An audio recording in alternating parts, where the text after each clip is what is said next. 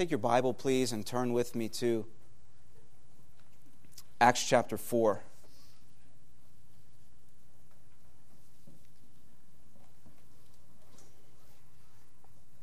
As Andre mentioned, last week we began a series, a brief three part series on community. As we launch into another year, I, along with our elders and staff, want to continue emphasizing the importance of Christian community. We also want to make known some of the specific steps we aim to take as a church in the coming months. The three parts of this series are, in fact, the main points to be presented at next week's directional meeting. They are a community in community, a community in prayer, and a community on mission.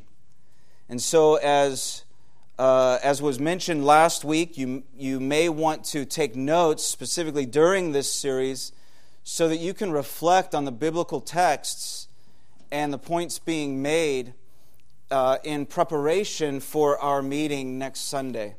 And if you missed last week, uh, I would encourage you to either listen online or podcast or get a copy of the sermon uh, just so that you can be caught up and aware of where we're going.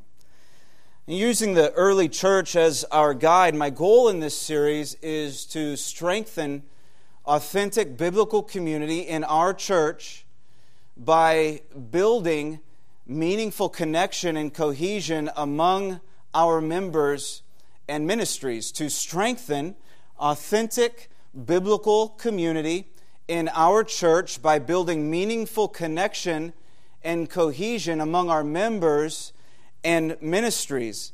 Last week from Acts 2, we saw how the church was devoted to the fellowship.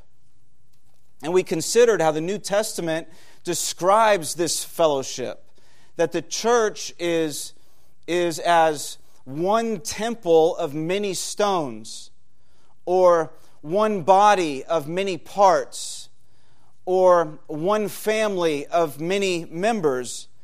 And we talked about church membership, about spiritual gifts, and about participating in fellowship. And I asked you to make Sunday church attendance a priority and to continue in fellowship during the week and to encourage each other often in the work of the Lord because your labor in the Lord is never in vain. These things and more, they contribute to a community in community to the fellowship to which the early church was so clearly devoted. And they were devoted to prayer also. And so today, in consideration of a community in prayer, we look uh, again to their example by turning to Acts chapter 4. There is no question that the church in Acts was a praying church. In fact, I cannot think of a single church, past or present, that we might look to as a good model that was not or is not a praying church. This morning, I want to explore some biblical foundations uh, of a community in prayer, how we might cultivate, continue cultivating a community in prayer, and then participate with the community in prayer.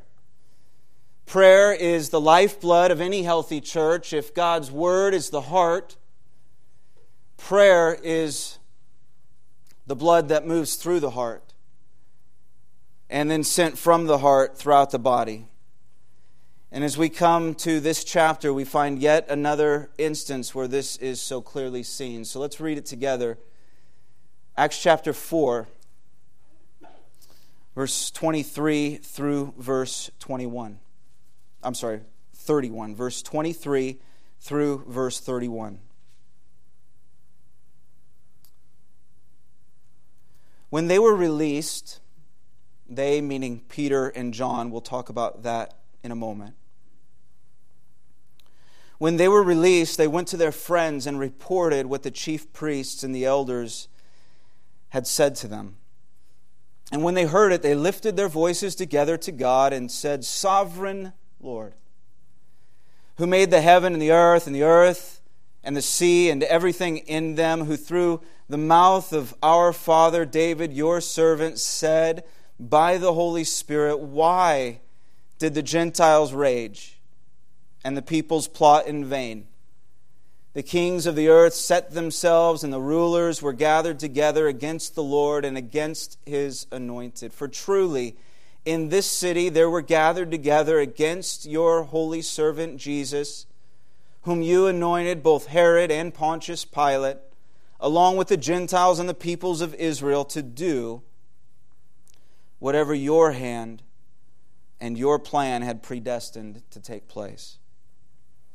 And now, Lord, Look upon their threats and grant to your servants to continue to speak your word with all boldness while, you while you stretch out your hand to heal and signs and wonders are performed through the name of your holy servant Jesus. And when they had prayed, the place in which they were gathered together was shaken, and they were all filled with the Holy Spirit and continued to speak the word of God with boldness. Let's pray.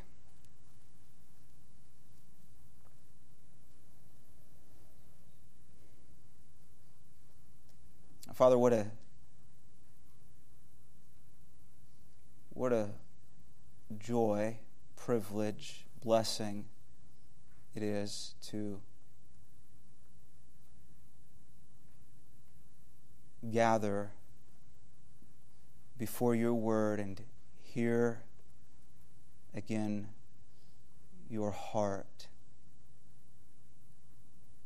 and your will for your people. And we take, we pause to take a moment just to recognize that you are here in this place and indeed you reign from heaven above over all things. We acknowledge you as, as the preeminent one, which we were so wonderfully reminded of this morning. That there is not a circumstance or anything that comes our way or anything in this world that has not first passed by your sovereignty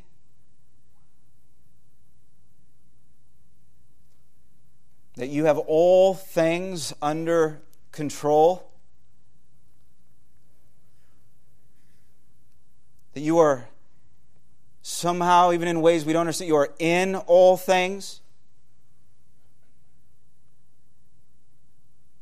And in fact, working all things to the good of those who love you and are called by you. And so we thank you for this confidence we have in you. We thank you that you have drawn us to yourself, that we are yours, you are ours, and all the privilege and blessing and strength and encouragement that brings.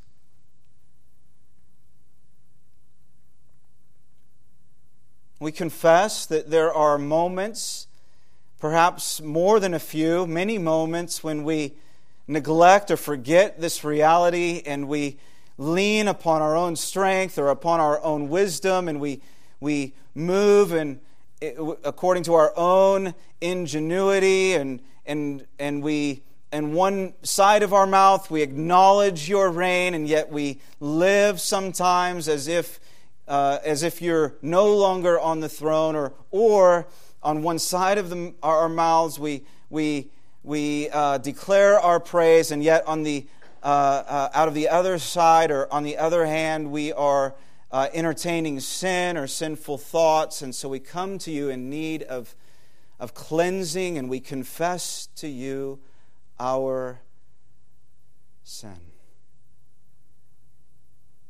Those moments, great and small,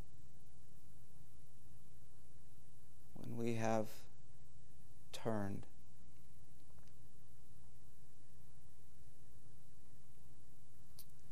And we cling to this great promise you make that if any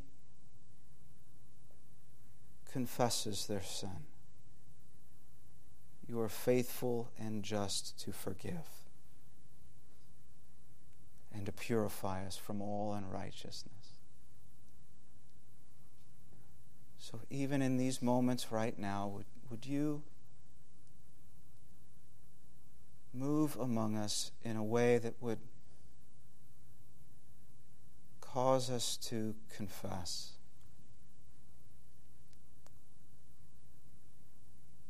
And then, would you,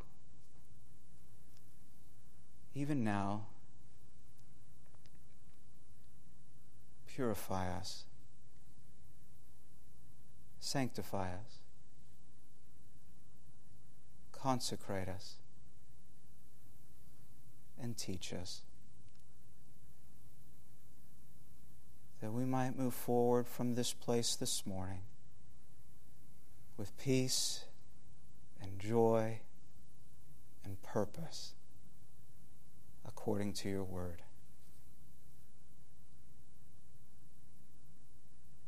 Teach us now from your word through Christ. Amen.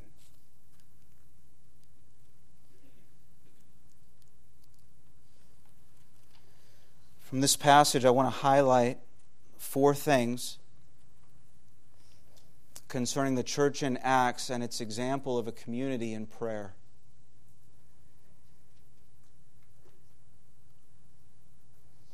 And the four things are these. Here we see their reason for prayer, verse 23. Their reliance on prayer, verses 24 through 28. Their specific request in prayer, verses 29 and 30. And then God's response to their prayer, verse 31. And the reason they prayed, simply put, was because they were under threat.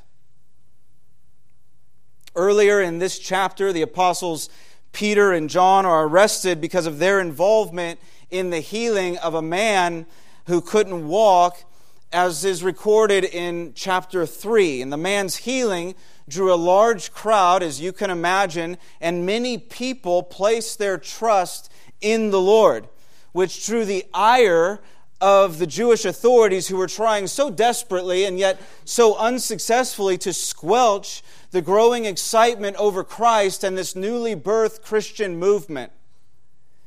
And appearing before the Jewish rulers, Peter and John testified to the power and grace of God, that salvation has been made available by God in Christ whom they, the rulers themselves, had crucified. Stunned by their witness, since Peter and John were just common men, the authorities conferred and warned them to cease talking about Jesus and threatening them with further consequences if they continue. And so when they, Peter and John, uh, were released, verse 23, they went to their friends, that is the church, and reported what the chief priests and the elders had said to them, which prompted the church to pray. They prayed because their witness in the world was being opposed by the world. Hear this they were on mission, and their mission wasn't easy. And so they had two options essentially. Either they could ease off the mission or they could press on in spite of the possible ramifications, which is what they did because their safety lied not in the absence of opposition, but in the presence of Almighty God. They relied on prayer because they relied on God, who is sovereign over all and able to accomplish all. So in verses 24 through 28, the congregation recounts the attributes of God. They exalt God as Lord and the creator of all things, verse 24. They celebrate God as all knowing, verse 25. They declare, as David did, that God's enemies plot in vain because God uses even their evil intent to accomplish his good and perfect and eternal will. It's verses 27 and 28. They affirm God's power, knowing that God's purposes, all of God's purposes, will prevail. Opposition from the world, though real, is futile because God always wins. Always. And in just a few chapters, we see just a wonderful example of this in Saul. Saul of Tarsus was fiercely attacking the church until Jesus literally stopped him in his tracks. When Jesus decided that enough was enough, that was it. Game over. And Jesus saves Paul or Saul. Saul becomes the apostle Paul. And now, as a born again Christian and a member of the church, he once persecuted. He spent the rest of his life working tirelessly, tirelessly to advance the mission he once opposed. Church, hear this. We need another healthy dose of confidence in God. I love the songs that Frank chose for us this morning. I don't know what you're facing today. There is power in the name of Jesus Christ. What a wonderful, powerful name it is. There, he has no rival, he has no equal. He is preeminent over all.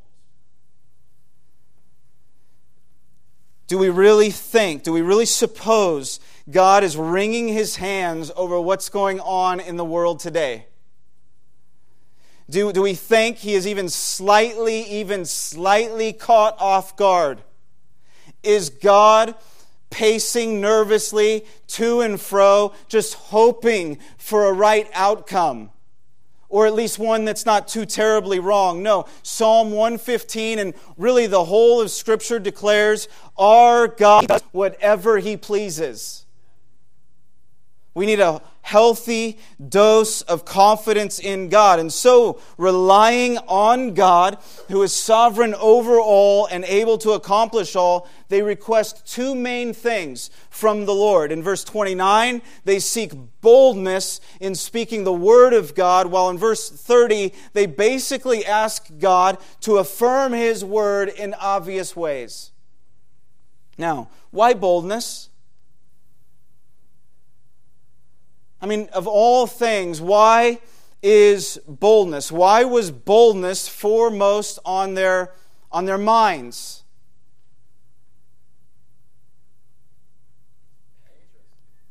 So we're right? There's two of their key leaders, the apostles, arrested, threatened. They come back and report. Think of the myriad of things they could have prayed for. Lord, we pray for your protection. We pray for your peace. We pray for Peter and John. What a tremendous ordeal that must have been for them. And please help them to recover.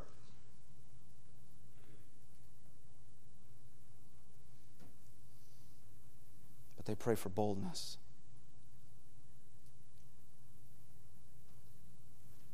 Because they knew that stepping out in faith is inherently risky.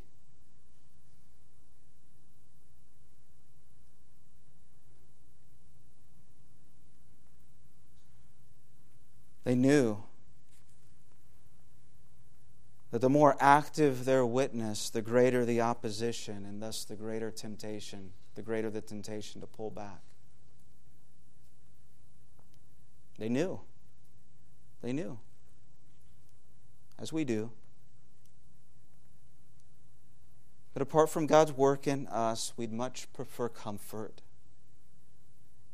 over spiritual combat.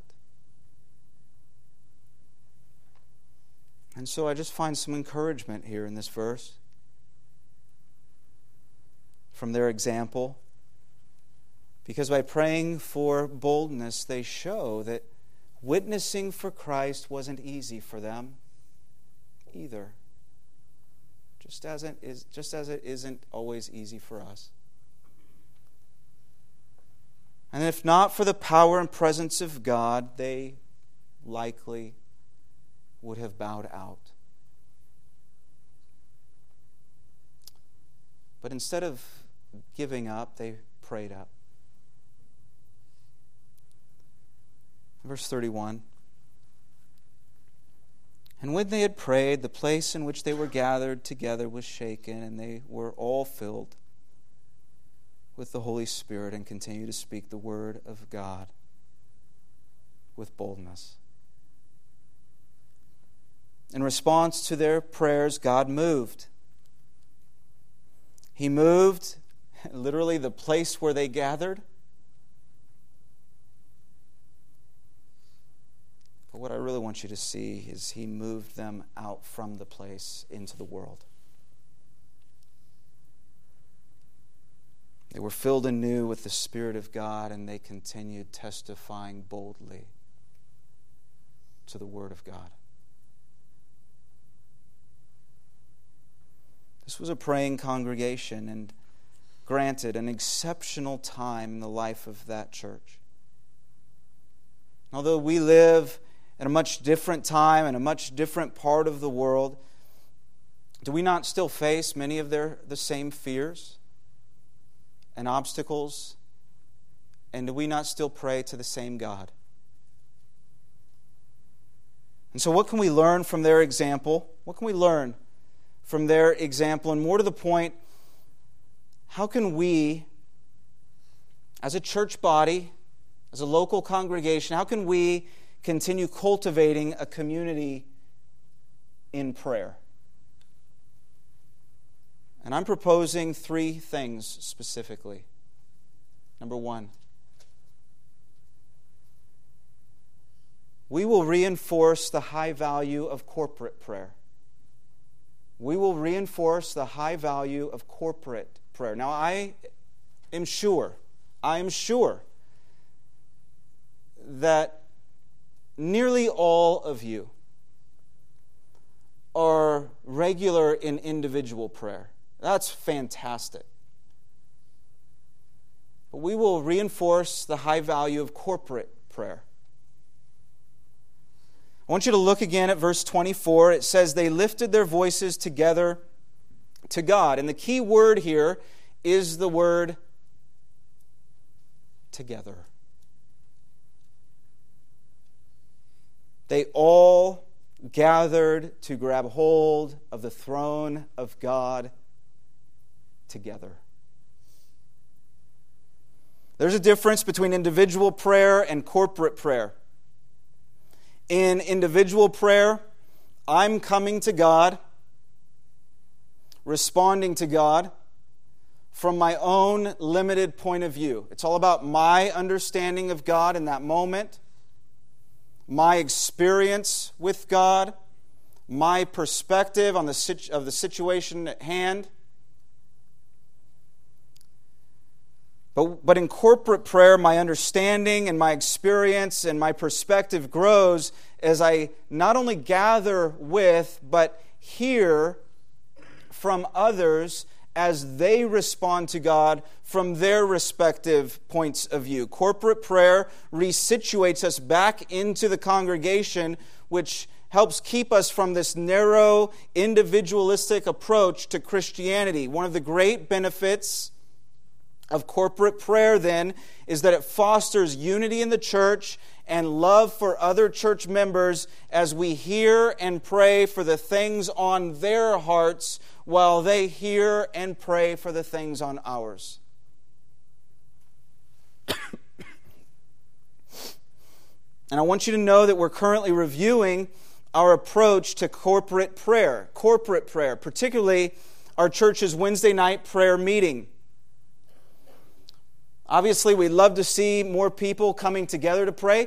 Uh, uh, honestly, I, I would love to participate far more than I do. So we're rethinking these things. We're wondering aloud what would work for more people, perhaps a monthly or quarterly uh, meeting instead. I recently met with a group of area pastors to ask them and talk about. What corporate prayer looks like in their respective churches, what they do or don't do. And this week we're meeting with a couple of folks from our church to, to consider the options, including maybe new ways we can encourage corporate prayer. Uh, which may be things like prayer walks or prayer vigils or even set times of fasting and prayer. Meanwhile, we continue encouraging your involvement in the weekly prayer chain so that you can pray for others in the church regularly. We continue encouraging your involvement in weekly life groups or Bible studies or ministry teams so that you can pray in small groups on a consistent basis. And we continue encouraging your involvement in Sunday morning post service prayer so that you can be supported while others pray for you. By these and other means, we will reinforce the high value of corporate prayer. Number two.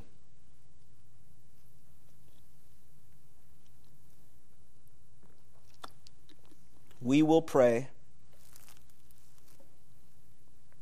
big prayers.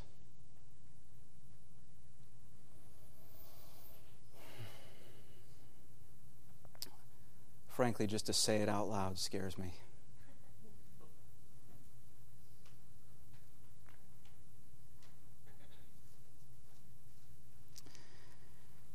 If our God has no rival, no equal, if he is sovereign over all and able to accomplish all. If He is that big, why are my prayers so small?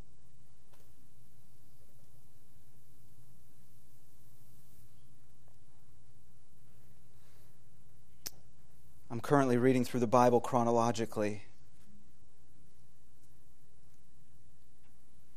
And I recently found myself in 1 Chronicles chapter 4. First Chronicles begins with a series of genealogies, and chapter 4 lists the descendants of Judah. And among those listed is a man named Jabez. I suspect some of you know the name. And Jabez, we're told, is an honorable man who's best known for a specific request he asked of God that God would bless him and enlarge his borders and walk with him and keep him. And then First Chronicles chapter 4 verse 10 says simply and God granted what he asked. And I've been mulling this over, uh, for the last couple of weeks because this is all we know of Jabez. That's it. This is all we know of Jabez. Two verses. So many of the genealogies listed in First Chronicles and throughout Scripture, they list just one name after the other, after the other, but not Jabez. When God chronicled the tribes of Israel, including the people of Judah, he chose to add commentary on Jabez. And I've been asking myself why. Why? Why name after name after name after name? But when we get to Jabez, why, God, did you add that commentary? And could it be, could it be that God wants us, even invites us to look to Jabez for an example in prayer? Is it possible that in our effort to be humble in prayer, which is good, or to avoid possible disappointment. We prefer smaller, more manageable prayers that rarely stretch the limits of our faith.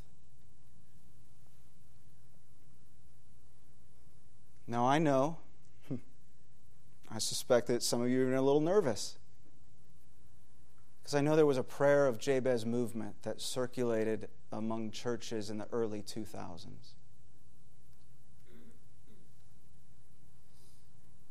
And I was skeptical then and still skeptical of that movement now because for my tastes it, it appears a, a bit too mechanical and forced and formulaic as if we only need to pray certain prayers, or we only need to plug certain prayers into at certain times into certain equations. And it felt a bit to me that the emphasis was on personal or church gain for gain's sake only, which borders too closely to a name it and claim it approach, in my opinion. So I'm not advocating that at all.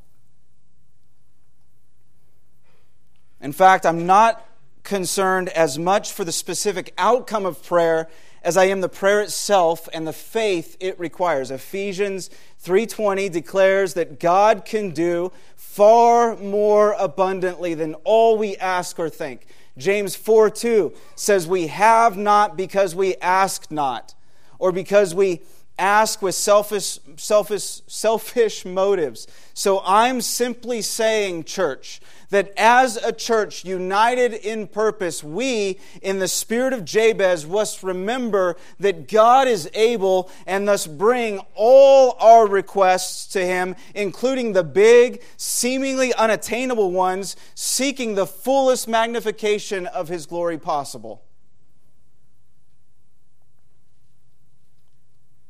I want God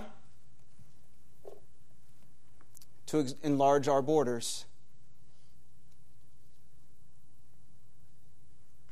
to expand the scope of our ministry both near and far. I want to see this building filled to capacity so that we can begin building the rest of the building.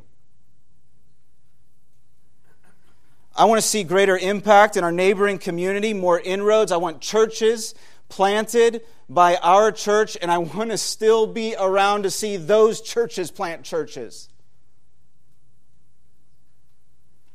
So I'm tempted to say something like, let's pray for 10 new families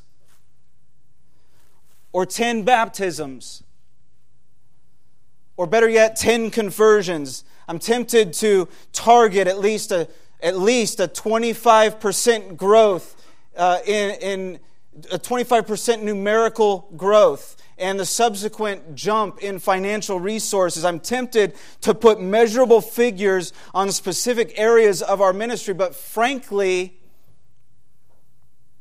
it seems so arbitrary and so controlling, which what I really want are those things that are far beyond our control.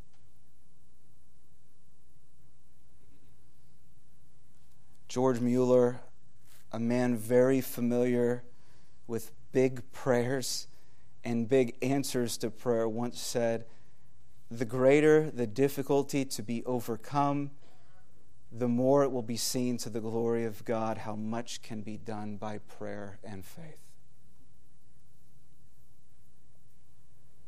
There's just an undeniable relationship in Scripture between God's work in and through His people and the prayers of His people.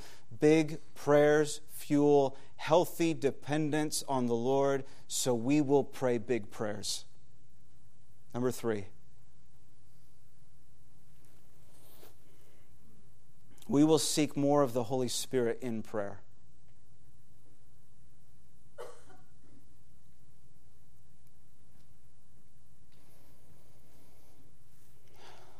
I'm not expecting. I'm not expecting the walls of this place to shake when we pray as they did when they prayed. Although certainly that could happen. And if it did, we'd never forget it.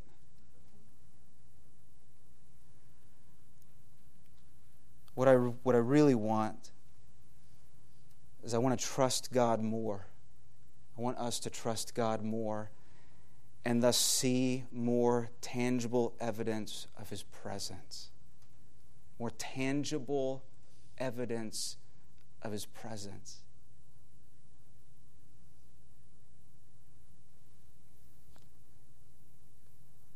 Whether it's a shaking building or a changed life.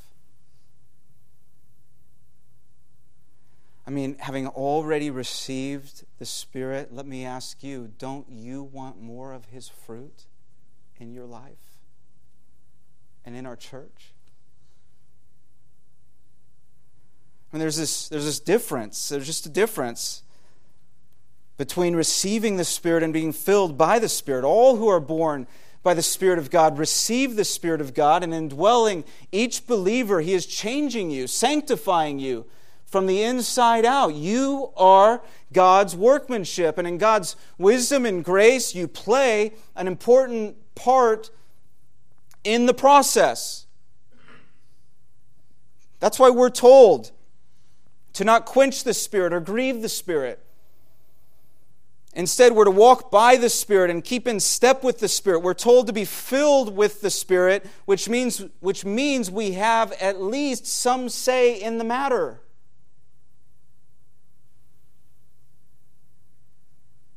Even Jesus said that if, that if we know how to give good gifts to our children, how much more will our Father in heaven give the Holy Spirit to those who ask Him?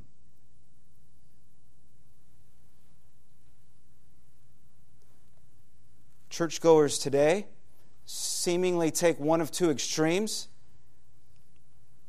Either they strive in their own strength and just give the Spirit a passing nod,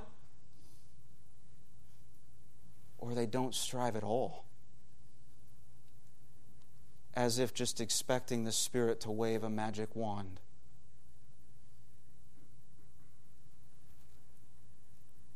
So, over the past year or two, we've stressed the importance of being intention, intentional, particularly when it comes to fulfilling the Great Commission and the Spirit of the Great Commandment.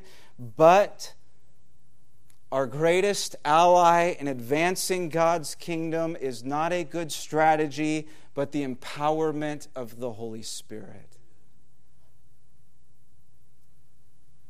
The church in Acts was a spirit seeking, spirit empowered congregation, a community in prayer. They trusted in the Spirit as they went forth in His presence and power, and I want more of that. I want more of that.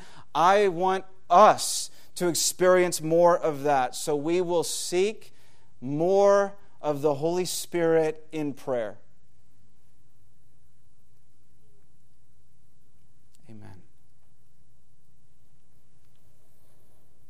So, having considered the biblical foundations of a, com- a, community in prayer, and some ways we will continue cultivating a community, community in prayer, how can you participate with the East Parkway community in prayer. A recent blog made the following observation Every Christian wants to be part of a church that prays. But few Christians seem willing to commit themselves to the work of prayer. Every Christian wants to be part of a prayerful congregation, but most are willing to let others be the ones who pray. So, how can you avoid falling into this all too common trap? How can you participate with the East Parkway community in prayer? And I have three basic suggestions. This is nothing new, nothing new. Just simple reminders. Number one, pray for and with your church. Pray for and with your church. This morning, like nearly every Sunday morning, I gathered with members of the music team to pray. We prayed for the service, but far more than the service itself, we prayed for each other and for the people who'd attend the service. We prayed for you. We prayed for you this morning. Be encouraged that people were praying for you as you made your way to this place.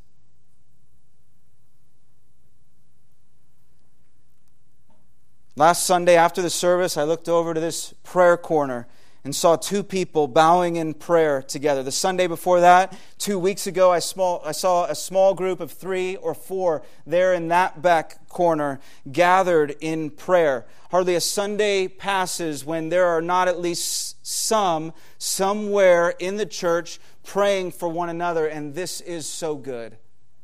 This is so good. This is such a wonderful opportunity we have on a regular basis. In your program, each Sunday, you'll find people to pray for throughout the week. As we pray through the directory together, in your email inbox, if you're on the prayer chain, You'll receive requests from members of your church almost daily, inviting you into their lives as they request your prayers. Whenever you gather in your life groups or Bible studies or ministry teams, make sure to make time to pray with one another. Pray for your church whenever possible. Pray for church members and for our church's ministry. Pray through the individual ministries within the church, as well as our collective ministry as a church. Pray for changed lives. Pray for ongoing sanctification. Pray for new converts. Pray for broader disciple making efforts. Pray for our part in advancing the gospel. Pray for and with your church. Number two. Pray for the lost in your life. Pray for the lost in your life. Have you ever noticed how praying for someone deepens your affection and understanding? Is that not true? Have you ever noticed how when you pray for someone, it deepens your affection and your understanding? The very act of looking upon their face with your mind's eye while thinking through their situation somehow has a softening effect on your own heart. The more you ponder, the more you pause to ponder their need and bring their need before the Father, the deeper your concern for their well being, right? Even those with whom we may be at odds or perhaps don't like very much. Somehow become more real to us, more human, with real human needs, as we take real interest in them and pray for them.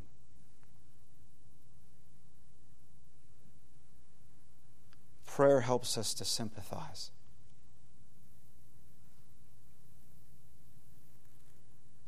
And I'm asking you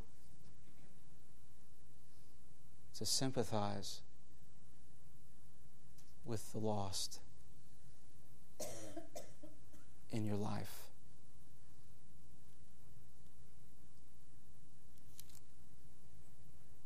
And by lost, I just mean those people who know not God and are therefore wandering through life aimlessly, spiritually speaking, on a course that leads to death.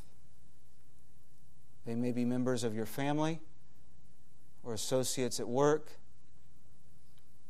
or classmates at school or neighbors on your street, and sometimes it just means stopping to remember them.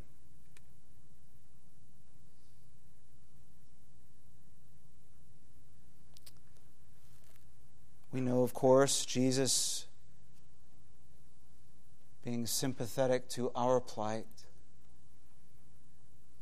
came to seek and save the lost. So pray for the lost in your life. And then, number three, this is risky. Pray for boldness in reaching the lost.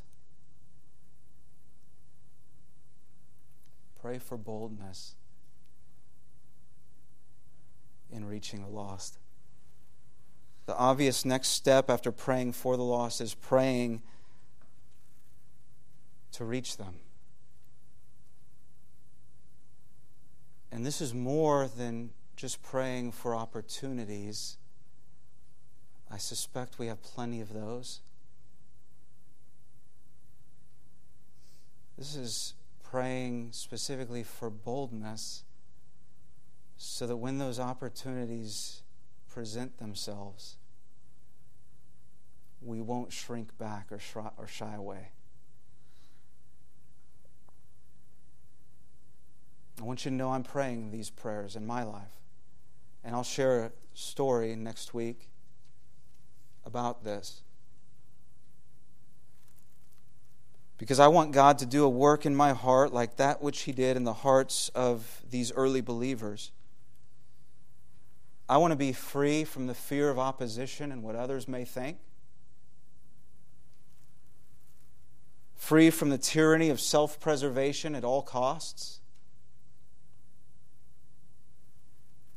Free to follow Jesus wherever he may lead. I want to continually, continually I want to continually experience the wonder of God's saving work in my life and the wonder of participating in His saving work in the lives of those around me. It's what I want for my family. I don't want my kids to just hear about the presence and power of the Holy Spirit, but to experience Him firsthand.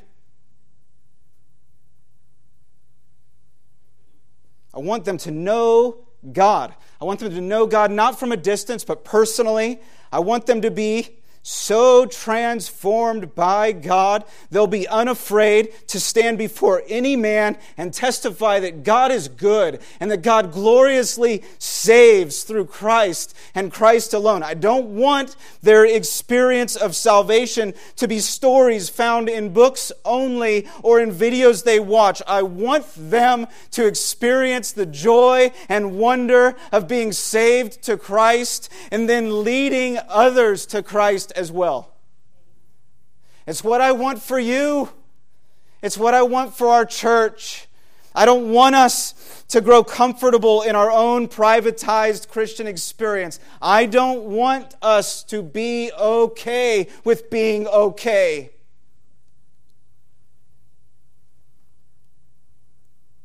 Just coming to church or doing church. I want us to be the church.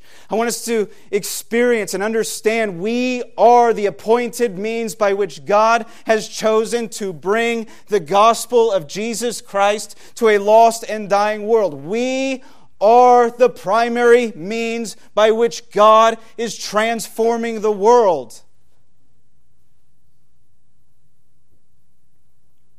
And so, dear, dear, dear East Parkway, be not ashamed of the gospel, for it is the power of God for salvation to everyone who believes.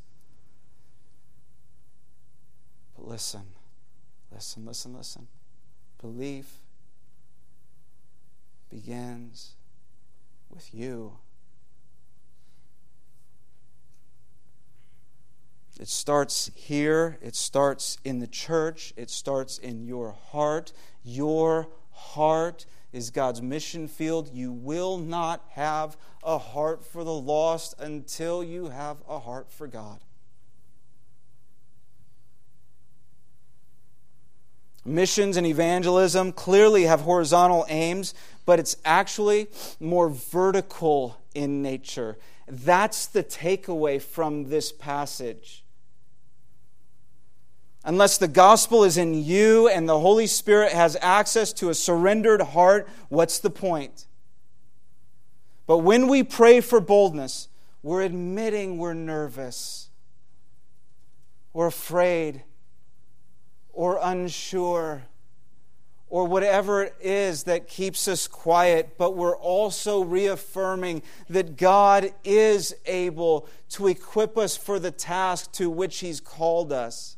And once our confidence lies firmly with God, once you begin to really trust Him in real time throughout your real everyday life, it's then when you'll be so much more apt to speak the truth of His Word.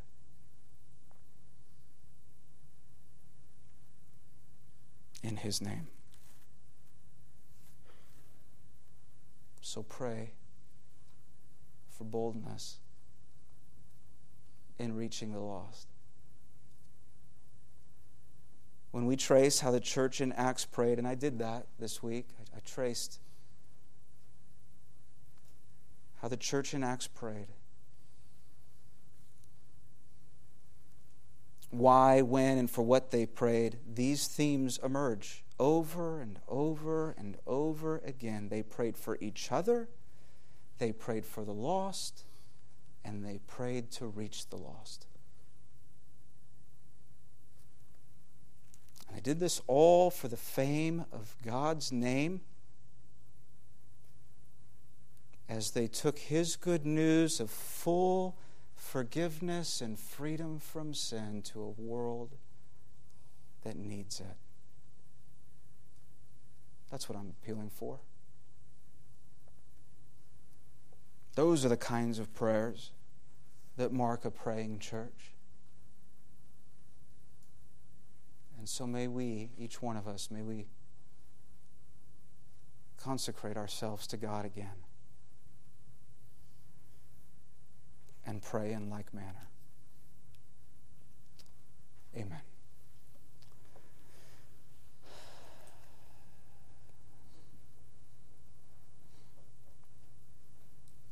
I just want to give you opportunity in just this moment of quiet to reflect on these things and again just privately silently where you are anything you'd want to say to the lord any confession of sin any admission of fear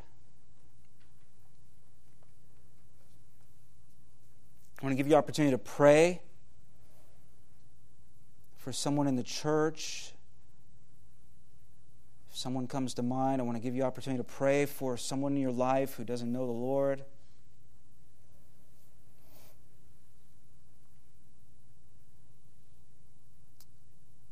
And I want to give you opportunity as their face passes by your mind's eye and give you opportunity to pray for boldness to reach them.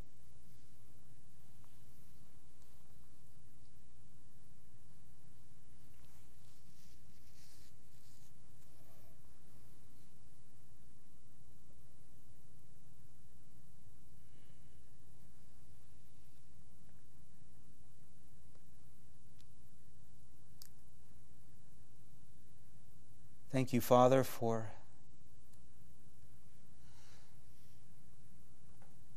ministering to us this morning. God, we thank you for your word. We thank you for those who's, who uh, have gone before us and who provide for us such a necessary example of faith and obedience, purpose. I pray that pray and I ask God that you would continue to refine us and use us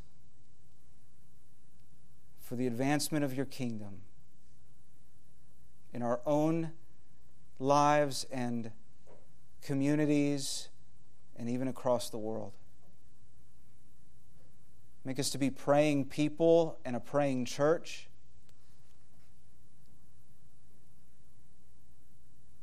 Help us to be not like that statement that we all want a praying congregation, but no one really wants to pray. We don't want that to be true of us, God.